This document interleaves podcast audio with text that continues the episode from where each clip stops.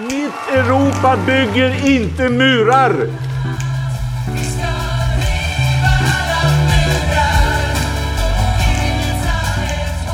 Syftet med de åtgärder som vi nu presenterar är att skapa ett andrum för svenskt flyktingmottagande. Mycket av det som regeringen sa igår ställer ju oss vi positiva till, och vi tror också att en del av det kan dämpa trycket. Men vi är fortfarande oroliga för att det inte kommer att vara tillräckligt. Snälla, gör inte det här. Splittra inte familjer. Utsätt inte människor för ännu större risker.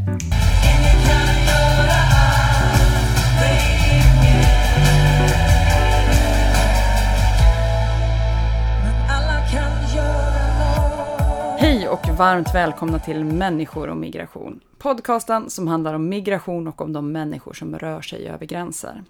Jag som pratar nu heter Maja Dahl och jag är kommunikationsansvarig här på Arena Idé som ger ut den här podden.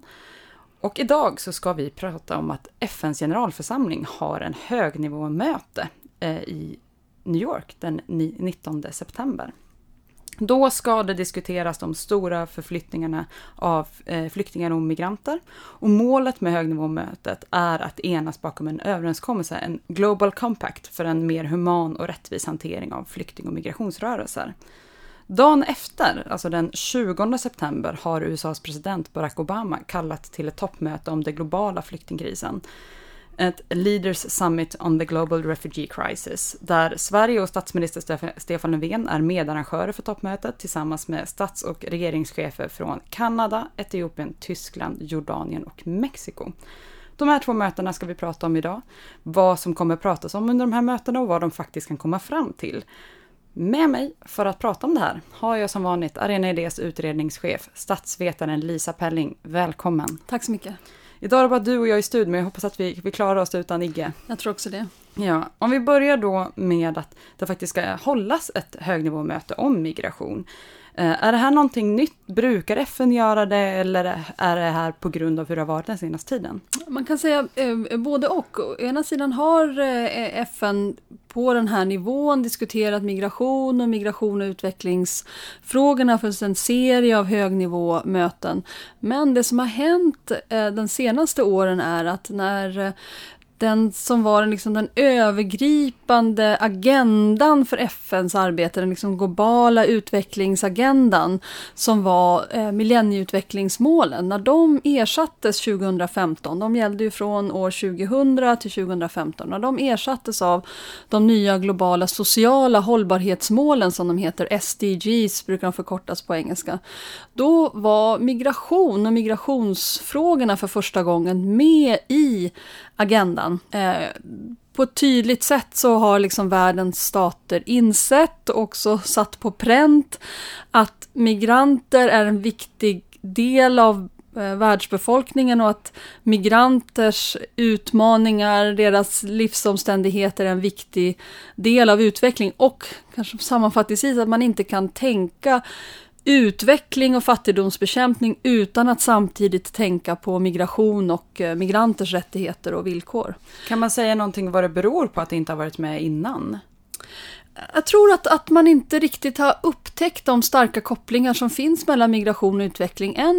En förklaring till att man har sett det tydligare är att det har blivit lättare att mäta i kronor och ören hur stort bidraget från migranter till utveckling har varit. Man har sett att om man jämför de pengar som migrantarbetare till exempel skickar hem från de länder där de arbetar till sina ursprungsländer, de pengarna som man brukar kalla remitteringar, så uppgår de till mer än 3 gånger så mycket som det samlade internationella biståndet. Så man upptäckte att liksom migranter är viktigare biståndsgivare, viktigare biståndsaktörer än de som man traditionellt har tänkt sig göra en viktig insats för utvecklingen. Så det har bidragit, och sen är det en global debatt, tänker jag mig också, som har uppmärksammat migrantarbetares villkor, de som bygger fotbollsstadion i Qatar inför fotbolls-VM, där hushållsarbetare i Gulfstaterna, och sen sist och inte minst det som man kallar flyktingkrisen, alltså de stora rörelserna av flyktingar som framförallt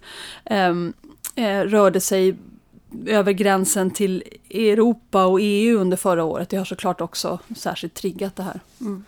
Och du har ju skrivit en rapport för tidigare framtidsministern Kristina Persson om hur Sverige kan bidra till att uppfylla de här sociala hållbarhetsmålen, Agenda 2030. Vad tycker du att Sverige ska prioritera i det här arbetet? Då är det i den här liksom nya agendan så finns det tre stycken delmål kan man säga som särskilt handlar om migration. Och den första, den är väldigt viktig, den heter 10.7 om någon vill slå upp den.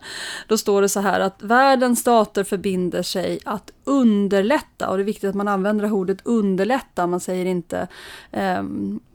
Man använder inte till exempel ordet tillåta och sånt. Man säger underlätta, ordnad, trygg, laglig och ansvarsfull migration och rörelse av människor. Till exempel genom att man inför vettig migrationspolitik. Så det är en del som Sverige, där Sverige kan bidra. Den andra konkreta målet är att man vill... minska kostnaderna för att skicka remitteringar till mindre än 3% av den summan som man skickar. Det här har varit ett jättestort problem att trots att migrantarbetare är kanske världens viktigaste biståndsgivare så har väldigt mycket av de pengar man skickar hem försvunnit på vägen från att betala väldigt dyra överföringsavgifter till gigantiska multinationella företag som Western Union, men också på grund av att länder har haft byråkratiska, krångliga system för de här överföringarna. Så där är det väldigt konkret. Och sen den tredje konkreta som man skulle nämna är att det finns ett konkret mål om att skydda migranters rättigheter som arbetstagare genom att se till att de har tillgång till trygga och säkra arbetsmiljöer, men också till att deras rättigheter som arbetstagare respekteras. Mm. Men om vi tänker då liksom punkt 1 där, att underlätta för säkra och ansvarsfulla sätt för människor att röra på sig. Mm. Där kan man väl ändå säga att de allra flesta av framförallt EU:s länder går tvärt emot. Ja, det kan man.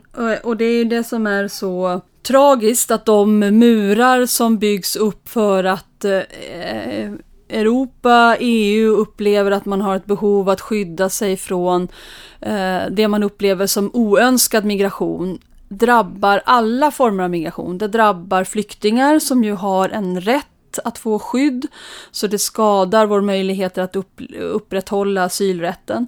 Men det drabbar också människor som rör sig över gränser för att arbeta. Arbetskraft som efterfrågas i Europa, som inte har något annat val att ta sig fram till sin europeiska arbetsgivare än att göra det med hjälp av smugglare, med hjälp av osäkra, farliga vägar och till väldigt höga kostnader både för migranterna själva och till höga kostnader för att bygga och upprätthålla de här murarna. Och där säger jag att där har ju Sverige dubbla uppgifter. Vi är ett viktigt land när det gäller flyktingmottagande. Absolut inte i förhållande till de riktigt stora flyktingmottagandena som är länderna i flyktingkrisernas absoluta närhet. Länder som Turkiet, Libanon, Jordanien, länder som Pakistan, Iran som har tagit emot den absolut största andelen av flyktingarna från Afghanistan. Länder som Kenya som har tagit emot de flesta av de som har flytt från Somalia. Men bland OECD-länderna är vi ett av de länder som har tagit emot absolut flest asylsökande. Och där har vi liksom en roll att verka för att underlätta för flyktingar att få skydd.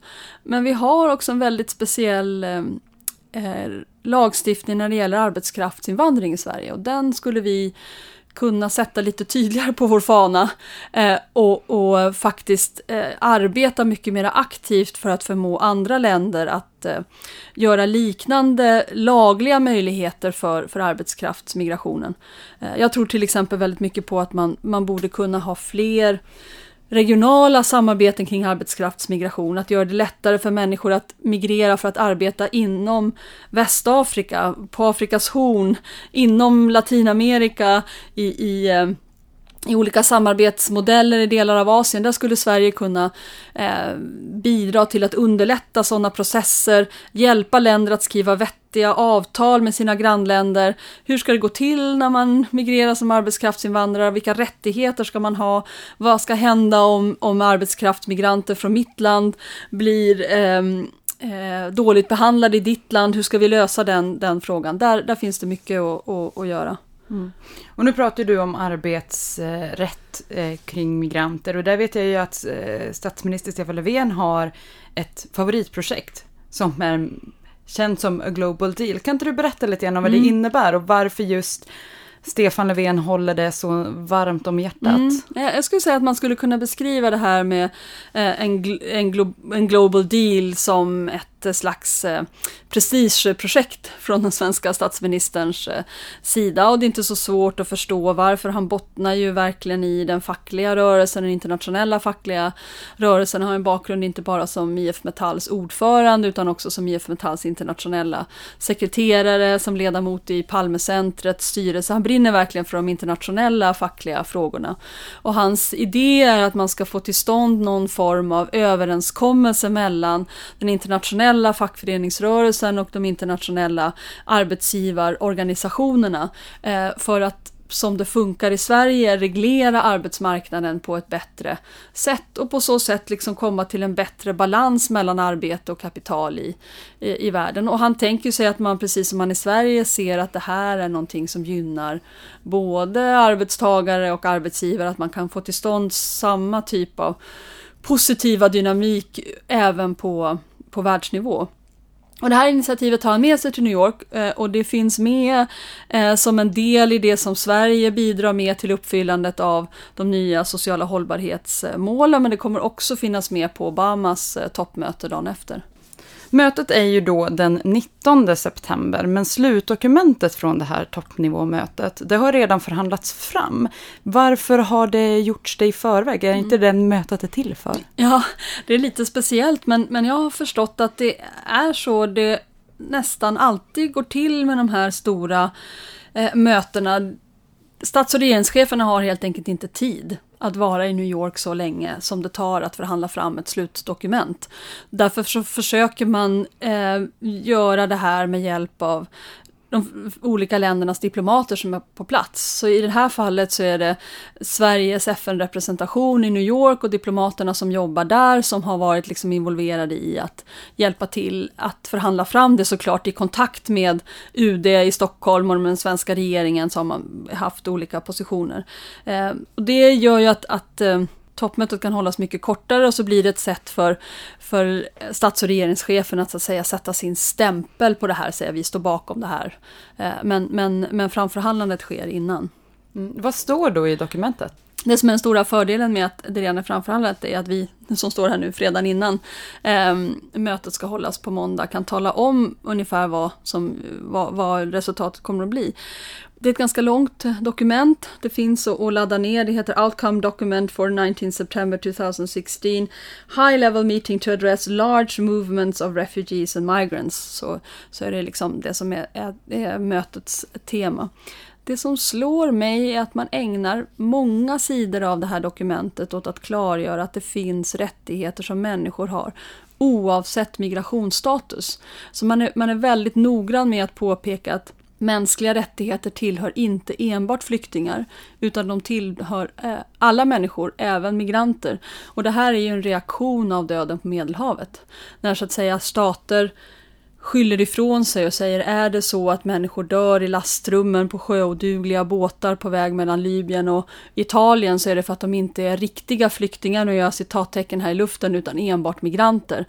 Så jag läser det som en ansträngning att slå fast, nej, det finns inget sånt. Ja, flyktingar har vissa rättigheter, men det innebär inte att migranter, även de som korsar gränser irreguljärt, helt och hållet saknar rättigheter. För skillnaden då, om vi nu bara ska tydliggöra det här, skillnaden mellan flykting och migrant. Flykting är en juridisk term som kommer från flyktingkonventionen. Och migrant, vad är skillnaden då? Vad är migranten? Ja, migranter är ju även flyktingar. Det är ju alla människor som korsar en internationell gräns. Så kliver jag över till Norge, är jag migrant. Du är migrant, precis. Och när FN räknar migranter i världen så räknar man med att det finns 244 miljoner är den senaste siffran. Men Världsbanken menar att FN kanske har räknat för lite. Världsbanken brukar säga 250 miljoner. Av dem så är det 65 miljoner som är under UNHCRs mandat. Alltså under FNs flyktingkommissaries mandat. De här 65 miljonerna... Eller man ska säga, av dem så är det 20 miljoner som är migranter som är under FNs mandat. Och sen har dessutom, eller under UNHCRs mandat. Och sen har dessutom UNHCR ansvar även för människor som har tvingats fly inom sitt eget land. Som alltså inte har rört sig över en internationell gräns. Utan som befinner sig fortfarande i sitt eget land. Så att det är en viktig också bild av migration att... Den stora delen av migranterna är inte människor som flyr utan människor som har korsat gränser av andra anledningar. Men det här dokumentet också betonar är att anledningen till att man rör sig över gränser oftast är blandade. Det går inte att klart säga, du har behov av att fly, du är enbart arbetskraftsmigrant. Ofta så flyr man men har också behov av att arbeta, eller man har behov av att arbeta för att man flyr ifrån dåliga ekonomiska omständigheter. Oavsett om man skulle kunna dela upp folk väldigt tydligt så här i liksom olika typer av migranter så väljer de samma rutter. Så att när de är på Medelhavet eller vandrar över det som man kallar den gröna gränsen, alltså landgränserna, så är de ofta precis lika utsatta för övergrepp, de är lika sårbara och därför så måste det internationella samfundet så att säga titta på migranter av alla olika sorter. Mm. Förutom då bilden av, eller den här förtydligandet kring att oavsett status, oavsett om det är flykting eller migrant så har man samma mänskliga rättigheter. Vad är det mer som sticker ut kring det här dokumentet för dig? Ja, för Sveriges del så tycker jag att det här dokumentet upprepar, det är inte enda dokumentet som gör det, men att man säger att grunden för att kunna skydda migrerande arbetstagares rättigheter är att alla länder ratificerar FNs konvention om migrantarbetares rättigheter. Och Sverige tillhör tyvärr de länder som inte har gjort det. Och det är pinsamt och det är ovärdigt och det är onödigt dessutom. Sverige skulle kunna ratificera den här. Det verkar som att det som är stötestenen för den svenska regeringen och som har varit stötesten för tidigare svenska regeringar är att migrantarbetarkonventionen tillskriver papperslösa ganska omfattande rättigheter. Om det är så att Sverige upplever att det är omöjligt att ratificera, när man ratificerar så skriver man liksom in det i svensk lagstiftning. Då kan man som andra länder har gjort välja att göra undantag från vissa delar av den konventionen. Jag tror att om det är så att man upplever att man inte kan ratificera konventionen som helhet, då borde man ratificera de delar som man kan, för det skulle vara ett väldigt viktigt symboliskt tecken, ett väldigt inspiration för andra länder att också ratificera migrantarbetarkonventionen. Mm. Och det är särskilt viktigt att det görs när fackföreningsmannen Stefan Löfven är Sveriges statsminister. Han om någon borde ju veta hur viktigt det är att migrantarbetare och arbetstagares rättigheter på det här sättet liksom får skydd. Mm. Nu är det kanske jag som är extremt okunnig, men det här är någonting som jag inte liksom varit i kontakt med tidigare. Man har pratat mycket om att göra barnkonventionen till lag och andra lagar. Men vad är det som gör att den här frågan inte ligger upp på bordet, förutom då det här med papperslösas rättigheter? Så jag tänker mig att den svenska fackföreningsrörelsen driver det här. LO vill att Sverige ska ratificera den här konventionen, så det finns liksom på bordet så. De andra svenska biståndsorganisationerna menar också att det här är viktigt, men det har varit en lång och seg kamp. Konventionen skrevs 1990 och så det är nu liksom 26 år sedan. Men jag tror att som läget är nu så är det liksom, det skulle vara jätteviktigt att göra det, och det är intressant att den här texten påminner om den. Det finns ganska många konventioner som berör migranter, men den här påminner man om i texten. Det finns en annan text som Sverige också borde ratificera, och det är ILOs rekommendationer när det gäller hushållsarbetare. Den Domestic Workers Convention, den har Tyskland ratificerat men inte Sverige. Och där skulle man också kunna ta ett steg framåt och säga det här gör vi. Mm. Vad skulle det göra för skillnad för de som då är de här hushållsarbetarna? Om du frågar en diplomat på UD så skulle de säga det gör inte så stor skillnad, det är inte så stor. och jag skulle vara böjd att hålla med. Vi har en ganska bra lagstiftning för svensk arbetsmarknad. Vi gör inte så stor skillnad mellan människor beroende på status på den svenska arbetsmarknaden. Men symboliskt så skulle det ha väldigt stort värde att Sverige liksom sa, vi ratificerar den här. Men sen finns det också konkreta skillnader, bland annat för papperslösas rättigheter som arbetstagare som skulle skyddas bättre. Okej, men nu är det massor med saker som du har lyft här som inte finns i svensk lag än. Och det här dokumentet är framförhandlat. Det vi har sagt nu, det är ju att ledaren åker dit för att sätta sina stämplar på det här. Mm. Vad innebär det då utifrån svensk del att vi har det här dokumentet som tydligt lyfter saker som vi inte har i Sverige? Innebär det här nu att Stefan Löfven måste ta tag i de här frågorna? Ja, det tycker jag absolut. Om Sverige ska liksom vara en trovärdig aktör. Sen är det ju så med FN att allt är mycket vackrare på papper än vad det är i verkligheten. Det finns ju väldigt många länder som har varit med och förhandlat fram det här, som kommer att stå där i talarstolen och stödja det, men sen kommer att gå hem till en helt annan verklighet. Så där är ju Sverige verkligen inte sämst i klassen. Där får man ha lite perspektiv. Men jag vill ändå tro att riktningen är viktig. Det är viktigt att få såna här saker på pränt. Det är viktigt att lägga liksom fast principer. Det här dokumentet är också väldigt tydligt när det gäller att respektera asylrätten, hur viktig upprätthållandet av asylrätten är för att upprätthålla de andra mänskliga rättigheterna. Det här har vi pratat om tidigare i podden. Man måste se FN:s flyktingkonvention som en otillräcklig del av skyddet för människor på flykt, men en helt oumbärlig del. Tar man bort asylrätten, då finns risken att resten av skyddssystemet brakar ihop, för att asylrätten är så viktig i det systemet. Och det klargör det här dokumentet också. Man pratar också om kvinnors rättigheter. Man säger att när man hanterar stora rörelser av migranter och flyktingar, som det här mötets tema är, så måste man göra det med en gender sensitive approach, alltså man måste ta hänsyn till skillnaden mellan män och kvinnor. Man pratar också om barnperspektivet, man pratar om barns bästa, som ju inte är en term som vi har uppfunnit i Sverige utan som kommer från barnkonventionen. I vanliga fall när Sverige åker på sådana här möten brukar vi kunna hålla huvudet ganska högt för att vi har en lagstiftning som är på en ganska hög nivå. Nu har vi lagt oss på EUs miniminivå. Hur kliver Stefan Löfven in på mötet? Mm. Jag tror att länder är bekymrade. Om det är så att vi hade fog för, och det tycker jag nog att vi hade, att se oss själva som en föregångare, som en förebild, så är människor rädda, tror jag, att Sverige vill släppa den positionen och inte vara samma starkt lysande fackla som man har varit tidigare. Samtidigt igen då, så finns det ju såklart länder som är ännu värre.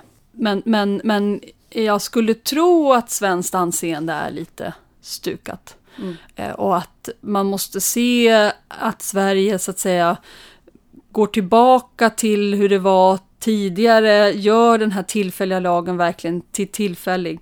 Också som en viktig del i att försvara Sveriges globala ställning i de här frågorna. Vi faktiskt är en av medarrangörerna tillsammans med Tyskland, tillsammans med Mexiko. Det är stort att Obama vill ha Stefan Löfven vid sin sida, men det är också någonting som förpliktingar. Mm. Ja, och nu nämner ju du Obama, så jag tänker att vi går över till Obamas toppmöte, dit Sverige då, precis som du säger, har bjudits in att vara medarrangör och medvärda då tillsammans med Kanada, Etiopien, Tyskland, Jordanien och Mexiko. Varför är det just de här länderna som är medvärdar? Ja, vart och ett av de här länderna är ju väldigt speciella migrationsländer. Om man börjar med Kanada, så är det ett land som har gjort sig känt för att vara ett land som tar emot väldigt många flyktingar via UNHCR program för vidarebosättning, alltså kvotflyktingar. Också ett land som är väldigt öppet, har gjort ansträngningar att förändra sin självbild. De är liksom ett invandringsland som inte bara är ett invandringsland för vita européer, utan ett invandringsland för människor från hela världen, som kan göra Kanada till sitt nya land. När det gäller Etiopien geografiska läget på Afrikas horn under årtionden land för flyktinggrupper som transitland för flyktingar. Etiopien är också en av FNs huvudstäder. I Addis Abeba i Etiopien så finns ett av FNs liksom, högkvarter. Så Tyskland såklart med Angela Merkel i spetsen som ju var det land som kanske tog mest tydligt ansvar för den situation som uppkom förra hösten. Tyskland tog ju inte emot lika många asylsökande per capita som Sverige gjorde men störst antal. Jordanien, grannland med Syrien, har tagit emot, nu är det över 600 000 flyktingar från Syrien. Och så Mexiko som är ett intressant land. Mexiko har ju alltid varit det land som har gett upphov, eller inte alltid, men under de senaste årtionden varit det land som har gett upphov till störst invandring till USA. Både legal arbetskraftsinvandring men också irreguljär arbetskraftsinvandring, invandring av papperslösa. Men nu har Mexiko allt mer förvandlats till ett land som i sig självt är ett land som tar emot flyktingar från Centralamerika och också från andra delar av Latinamerika, och ett land dit människor återvänder från USA. Så det är också ett väldigt spännande migrationsland. Så att Mexiko inte bara är med för att reta upp Trump? Nej, men det har väl, ja, Obama gillar väl att ta den chansen också, såklart. Mm. Obama har ju då ganska höga ambitioner för det här mötet, och enligt då amerikanska utrikesdepartementet har man gått ut med de här ambitionerna, vad man vill med det här mötet. Och jag tänker att vi ska gå igenom de här punkterna och se lite grann vad vi tror behövs och liksom gå in lite djupare i dem. Den första punkten som lyfts är att minst 30% i ökning av finansieringen av internationella humanitära organisationer. Mm. Är det något vi tror kan genomföras, och vem är det som ska stå för den här ökningen? Mm. Jag tänker att man ska förstå dynamiken så. FN kallar till ett formellt toppmöte där processen är det viktigaste. Man har liksom, alla internationella diplomater har i tätt kontakt med sina huvudstäder förhandlat fram ett dokument som befäster liksom, det här är den internationella linjen i de här frågorna, det här är principerna, asylrätten, barns rättigheter, kvinnors rättigheter, migrantarbetares rättigheter, respekterat allas rättigheter oavsett migrantstatus. Sen kommer Obamas möte dagen efter. Så man frågar, vad är det för mening liksom med att ha ett möte till direkt?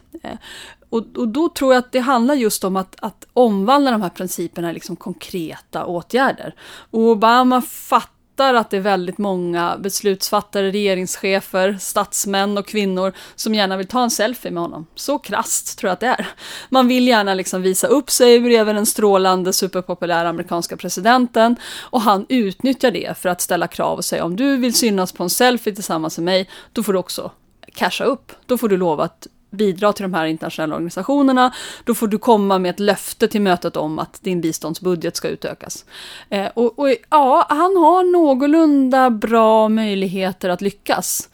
Såklart hjälpt av liksom händelseutvecklingen i världen, där folk inser att om vi inte ger skolgång till barn i flyktinglägen runt Syrien, då kommer desperata syriska föräldrar att igen försöka ta sig över Medelhavet och upp till bättre livsvillkor, bättre möjligheter. Och om vi inte stoppar kriget i Syrien, där de humanitära insatserna också är liksom en del av att ge människor hopp bortom att bortom de olika stridande krafterna där, så kommer det här kriget att generera nya stora rörelser av flyktingar och migranter, som man kallar det. Mm. Nästa punkt på Obamas då uppenbarligen lite smarta lista är att dubbla antal kvotflyktingar, eller alltså flyktingar som ska vidarebosättas till ett tredje land. Och kvotflyktingar är alltså då människor som har flytt, de har lämnat sina länder, och som FNs flyktingorgan UNHCR identifierar som flyktingar som har ett särskilt behov att komma till ett tryggt tredje land. Och när de då väljs ut så är det länder, det finns en grupp av 33 länder är det nu, som har gått med på att ta ett visst antal flyktingar. Men de jämför då den bedömningen som UNHCR har gjort med deras egna lagstiftning. Så man måste inte ta de personer som UNHCR har valt. Så det är lite så som själva kvotflyktingsystemet funkar. I dagsläget så är det ungefär, eller de senaste åren så har det varit ungefär 100 000 människor som har vidarebosatt sig enligt kvotflyktingsystemet. Obamas mål med sitt möte är att dubbla det här antalet, alltså över 200 000 människor som ska vidarebosättas. Vad tror vi om möjligheten att det ska ske? Krävs det då att det blir ännu fler länder som ansluter till kvotflyktingsystemet, eller finns det länder som helt enkelt inte tar de antal kvotflyktingar som de säger att de ska göra? Mm. Alltså helt klart är att man måste se kvotflyktingsystemet som en del i det internationella skyddssystemet, och FNs flyktingorgan UNHCR har fått 50% fler människor under sitt ansvar sedan 2011 bara. Liksom. De senaste 5 åren 50% ökning av människor som behöver UNHCRs stöd på olika sätt, antingen för att de är på flykt inom sitt eget land eller att de blivit flyktingar för att de har flytt över gränser till ett annat land. Och det som kvotflyktingsystemet gör är att de som UNHCR inte riktigt klarar av att skydda ens i flyktingläger, ens på andra sidan gränsen, de kan liksom lyftas ut och få skydd någon annanstans. Det är ett sätt att avlasta och underlätta för UNHCRs jobb. Så att enormen är enorma. Och det är klart att finns det 65 miljoner människor som har behov av UNHCRs hjälp, så är att dubbla antalet flyktingar som får möjlighet till vidarebosättning från 100 000 till 200 000 verkar ju litet. Men det är klart att man ska se det i perspektiv av att vissa länder som Danmark häromdagen deklarerade att man inte tänker ta emot några kvotflyktingar alls. Danmark har under en följd av år tagit emot ungefär 500, ibland lite färre, men ungefär 500 kvotflyktingar, och har nu sagt att man tänker frysa det mottagandet på obestämd tid. För Danmark är fullt, nu gör jag citattecken igen i luften här. Och det är väldigt, väldigt allvarligt, och jag tror inte att det är en slump att den här deklarationen från danska regeringen kommer precis dagarna innan det här toppmötet. Om vi liksom säger, vi är inte med på det här tåget, vi tycker att det här är fel väg att gå. Ja. Sverige tar emot ungefär 1900 kvotflyktingar per år, ja, och har gjort det de senaste åren. Hur troligt är det att vi säger, ja, Obama har sagt dubbla, då dubblar vi upp? Ja, men när det gäller Sverige så är det faktiskt, och det är när de får... kanske ska man säga positiva sakerna som kom ut av migrationsöverenskommelsen i höstas, när regeringen gjorde upp om migrationsåtgärder tillsammans med allianspartierna i oktober förra året, så var det en del av den överenskommelsen att Sverige ska öka antalet kvotflyktingar från ungefär 1900 per år till 5000 över de kommande åren. Så Sverige ökar med mer än 150%. Så där kan Sverige... Det har inte omsatts än, men det finns ett liksom beslut om det finns en inriktning, komma till mötet med huvudet högt och vara stolt över att vi har tagit det beslutet. Mm. Om vi då fortsätter tänka kring den här dubblingen, säger vi nu att Sverige tar 5000, då tar vi ju Danmarks del också av den här dubblingen. Men övriga länder på den här listan, hur ser det ut kring mottagning för dem? En av de länder som tar emot absolut flest människor enligt kvotflyktingsystemet är ju USA själva. Mm. Kommer USA dubbla? Ja, USA har faktiskt ökat ganska rejält. 2014 tog man emot strax under 50 000, och förra året tror jag att de var uppe över 70 000 flyktingar för vidarebosättning. Så att där har man redan ökat ganska rejält, och vad jag förstått så är man beredd att ytterligare öka det mottagandet. Så där finns det en beredskap, även i Kanada finns det en beredskap. Men det är klart att en viktig utmaning för världssamfundet är att utöka antalet länder som gör detta. Det är 183 medlemsländer i FN nu, tror jag, nästan 200. Det är klart att drygt 30 som tar emot kvotflyktingar är alldeles för få. Det finns väldigt många, inte bara höginkomstländer utan också medelinkomstländer som skulle kunna hjälpa till. Jag tänker inte minst på Gulfstaterna, Saudiarabien som är ett stenrikt land. De borde verkligen kunna ta emot kvotflyktingar på det här sättet. Ja, vad kan man säga om länderna som är på den här listan över länder som tar emot? Det är 33 länder. Vilka är det? Ja, vad kan man säga om länder som står här på listan? Man kan säga att de nordiska länderna ligger verkligen i topp. Om man rankar länderna efter antalet kvotflyktingar per invånare, och det här är siffror från 2014, då hamnar Australien i topp, men på andra plats så kommer Norge, på tredje plats Kanada och på fjärde plats Sverige, följt av Finland och sen USA. Så USA tar emot i antal flest, men per capita alltså färre än Sverige. Det här har förmodligen ändrat sig då 2015 eftersom USA har utökat sitt mottagande, men Sverige kan återta sin toppposition när vi utökar till 5000. Det som väl också är intressant att flera av de här länderna, Tyskland, Nederländerna, Sverige, Norge tillhör länder som också tar emot en relativt stor andel av de asylsökande till OECD-länderna. Samtidigt som man är stora mottagare av kvotflyktingar. Så det finns egentligen ingen motsättning mellan det. Även om många debattörer gärna vill hävda att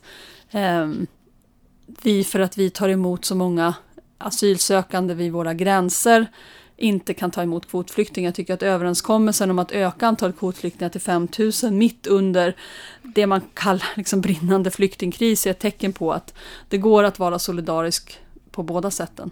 Mm. Men din bedömning är i alla fall att det krävs kanske fler länder? Det krävs definitivt fler länder. Fler länder måste in, och de länder som finns måste ta emot fler. Det borde vara en viktig uppgift för Sveriges alla diplomater och för svenska statsråd när man reser internationellt, att var man än kommer överallt ta upp det. Hur många flyktingar tar ni emot i överenskommelse med UNHCR? Hur många skulle ni kunna ta emot? Kan vi ge er stöd i att utveckla bra mottagningsprogram, bra system för den första tiden i landet? Kan vi liksom hjälpa till med know-how där? Där tror jag att man kan göra underverk verkligen. Mm. Jag tänker att vi kommer komma tillbaka troligtvis senare i den här podcasten, alltså ett annat avsnitt om just kvotflyktingsystemet, och istället gå vidare till nästa punkt på den här listan. Och det är ju då, det är två punkter, jag tänker att vi slår ihop de här två. Den punkten är att man ökar antalet flyktingar världen över som får ta del av skolgång med 1 miljon människor, och att antalet flyktingar som får rätt till lagliga möjligheter att arbeta också ökar med 1 miljon. Mm. De här två siffrorna, vad tror vi om dem? Är det här liksom önskesiffra? Har han bara stuckit upp fingret i luften, eller är det möjligt att öka det på det här sättet? Mm. Och igen är det ju liksom ett exempel på hur Obama Obamas administration tar de här stora, lite luftiga målsättningarna i FN-dokumentet, där det är liksom målsättning om att respektera barns rättigheter, det finns målsättning om att respektera migranters rättigheter som arbetstagare, och så säger okej, nu gör vi det konkret, låt oss öka antalet flyktingbarn som går i skolan med 1 miljon. 10 gånger 100 000 nya liksom, platser i skolor ska skaffas för de här barnen. Och låt oss öka antalet av deras föräldrar som får jobba legalt med 1 miljon. Och de här två sakerna hänger väldigt nära samman.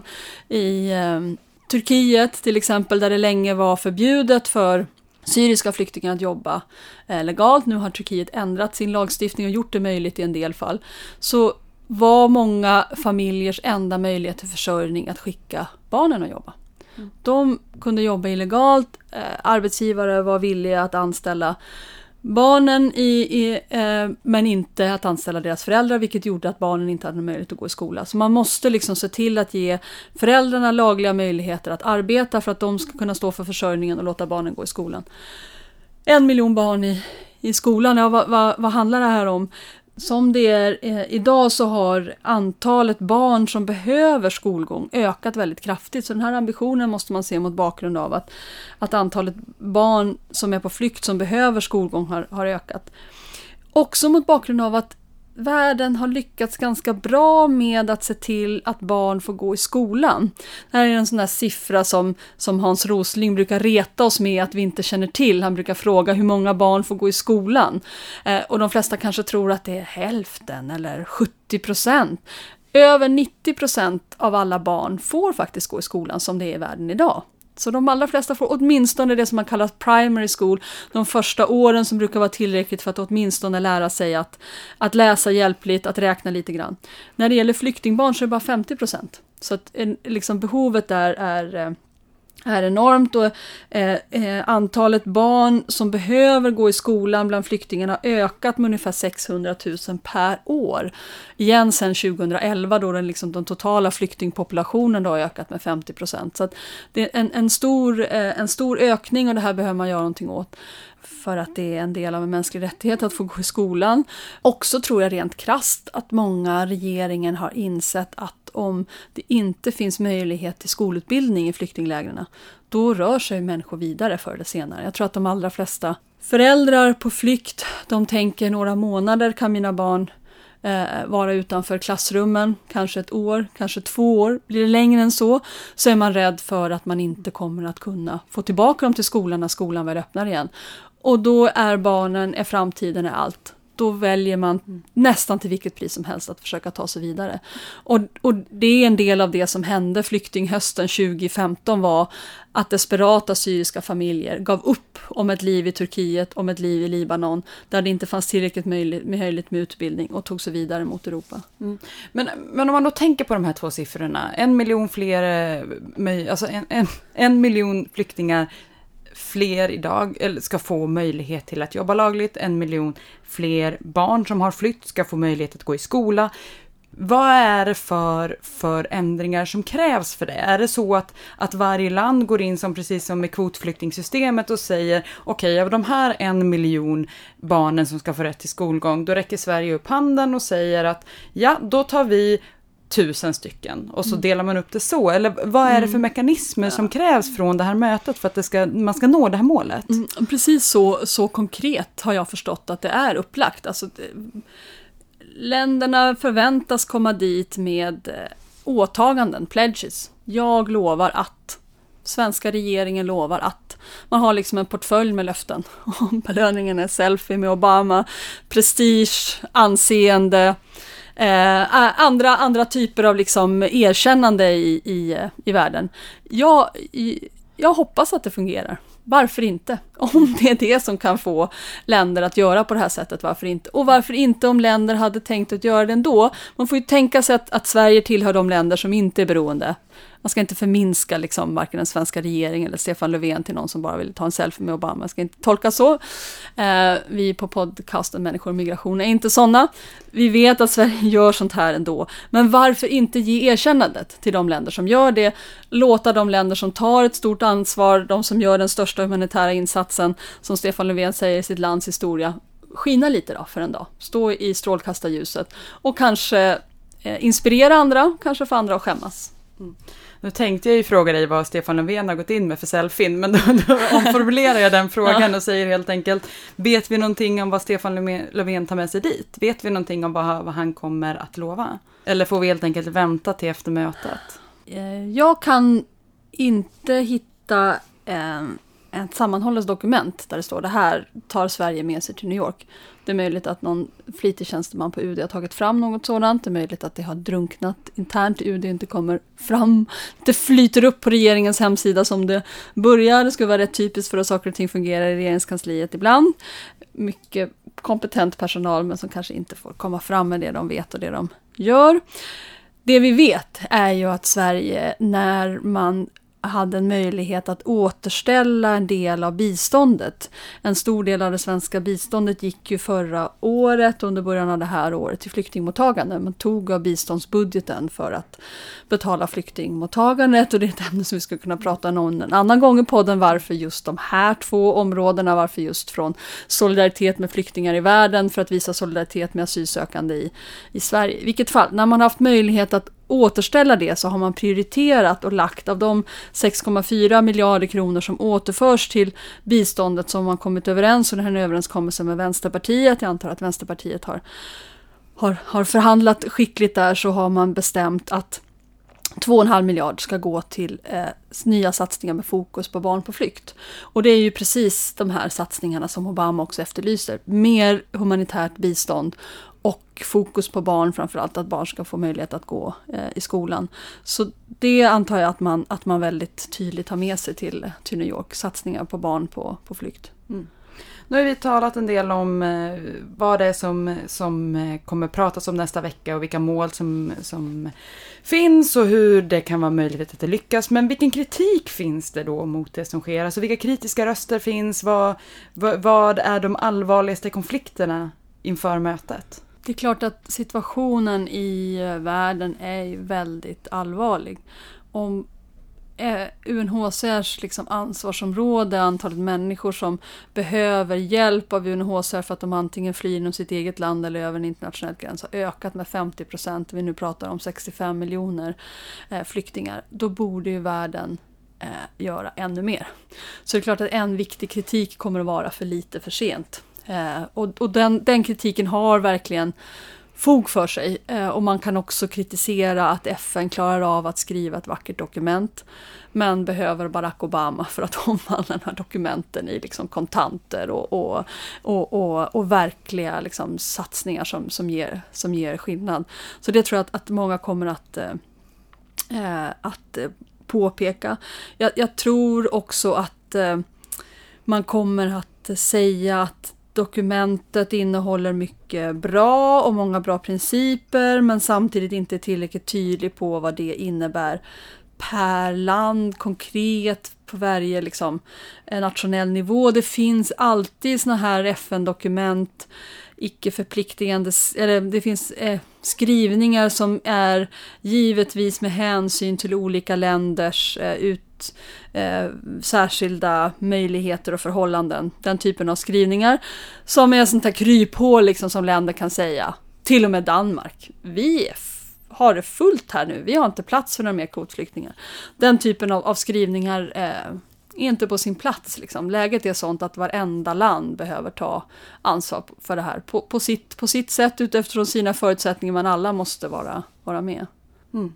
Var kritiken också, jag tänker att en aktör när det gäller flyktingar i världen som kanske är en av de viktigaste aktörerna är den internationella Röda Korset och den internationella Röda Korsrörelsen, och de har i förberedelserna för det här mötet markerat väldigt tydligt att man måste ändra sättet som världens ledare pratar om migranter. Till viss del så återspeglas det här dokumentet, men Röda Korsrörelsen kräver att man går ännu längre. Man säger, här citerar jag internationella Röda Korsrörelsens generaldirektör Ived Dakar, säger: när man enbart pratar om migranter som ett säkerhetsproblem, när man pratar om dem som antal, när man pratar om dem som grupper, när man pratar om dem som dem, när man reducerar dem på det sättet, då hamnar man fel. Då kan man inte upprätthålla det som är Röda Korsets liksom grundläggande princip, som är humanity, liksom mänsklighet, humanitet, utan då hamnar man på en väg som förr eller senare leder till att man hanterar migration med ökande säkerhetsåtgärder, med höjda murar, med våld, och det är inte värdigt världen, och det är fel väg att gå.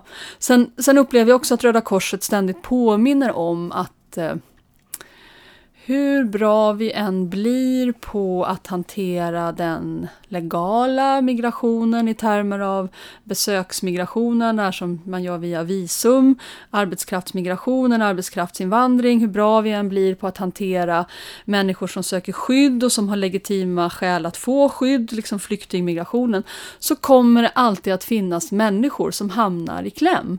Människor som har blandade skäl, som tar sig vägar som man inte hade förutsetts, människor som hamnar i sjödugliga båtar, kanske i händerna på smugglare. De är också människor. Man måste liksom också ha fokus på dem. Man kan inte tro att det går att finna liksom lösningar som bortser ifrån att det alltid kommer att finnas människor som inte faller inom ramen för de lådor som man ställt upp. Och för dem måste det också finnas en politik. Man kan ha en reglerad migration i världen, man kan respektera asylrätten, och så måste man också ha en politik rent konkret för att rädda liv, till exempel på Medelhavet.